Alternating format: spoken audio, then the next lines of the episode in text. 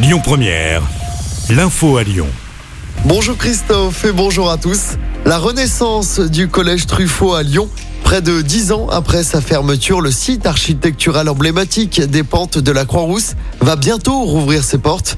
Après deux ans de travaux, l'établissement reprend vie avec un projet dédié à la culture, à la création et à la jeunesse. Grégory Doucet, le maire de Lyon, nous en parle. On y trouve une auberge jeunesse, euh, des salles associatives, des salles plurielles qui vont être euh, très largement dédiées à des activités euh, associatives elles-mêmes tournées vers la jeunesse. On y verra aussi s'installer une crèche à la rentrée prochaine. C'est un lieu aussi de culture qui va accueillir Lyon BD et l'épicerie séquentielle, deux acteurs clés du monde de la BD lyonnaise qui, je crois, attirera aussi pas mal les jeunes, puisque ce sera, grâce à l'installation des ateliers graphiques, l'occasion pour beaucoup de venir à la rencontre eh bien des auteurs et des autrices de, de bandes dessinées. Donc un lieu en, fait finalement euh, toujours très largement dédié à la jeunesse. Et le projet aura coûté 14 millions d'euros. À Lyon, ce drame, la nuit dernière, un cycliste est décédé après un accident avec une voiture. Ça s'est passé peu après minuit dans le deuxième arrondissement. Le cycliste âgé d'une trentaine d'années est décédé sur place.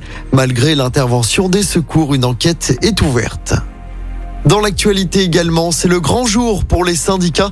Ils vont enfin rencontrer la première ministre à Matignon. Premier face à face depuis le début de la mobilisation contre la réforme des retraites. Une rencontre à la veille de la 11e journée de mobilisation contre la réforme. À Lyon, un cortège partira demain à 11h de Jean Masset direction la place Maréchal Lyoté dans le 6e.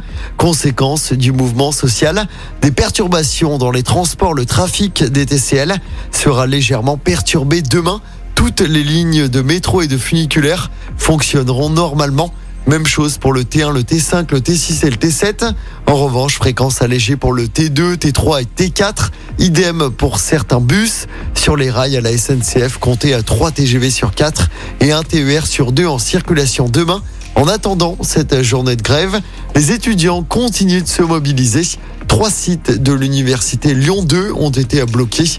Les cours en présentiel sont annulés. Et puis dans l'actualité, cette mauvaise nouvelle pour les fans de Stromae, le chanteur belge qui a des problèmes de santé, annule tous ses concerts jusqu'à la fin du mois de mai. Il devait notamment se produire à Lyon sur la scène de la Halle Tony Garnier les 24, 25 et 26 mai prochains. On passe au sport en football. C'est le jour J pour Lyon. L'OL joue sa saison ce soir à la Beaujoire. Les Lyonnais se déplacent à Nantes en demi-finale de la Coupe de France. Coup d'envoi du match à 21h10. Je rappelle hein, que si l'OL remporte la Coupe de France, le club lyonnais sera qualifié pour la Ligue Europa la saison prochaine. En basket, match décisif également pour les filles de Lasvel. Match aller de la finale de l'Eurocoupe ce soir en Turquie. Elles affrontent Galatasaray à 20h. Du côté des garçons, victoire de justesse hier soir en championnat. Victoire 80 à 79. C'était sur le parquet du Mans. L'Asvel reste troisième au classement.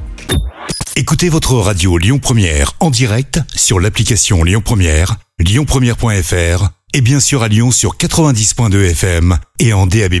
Lyon Première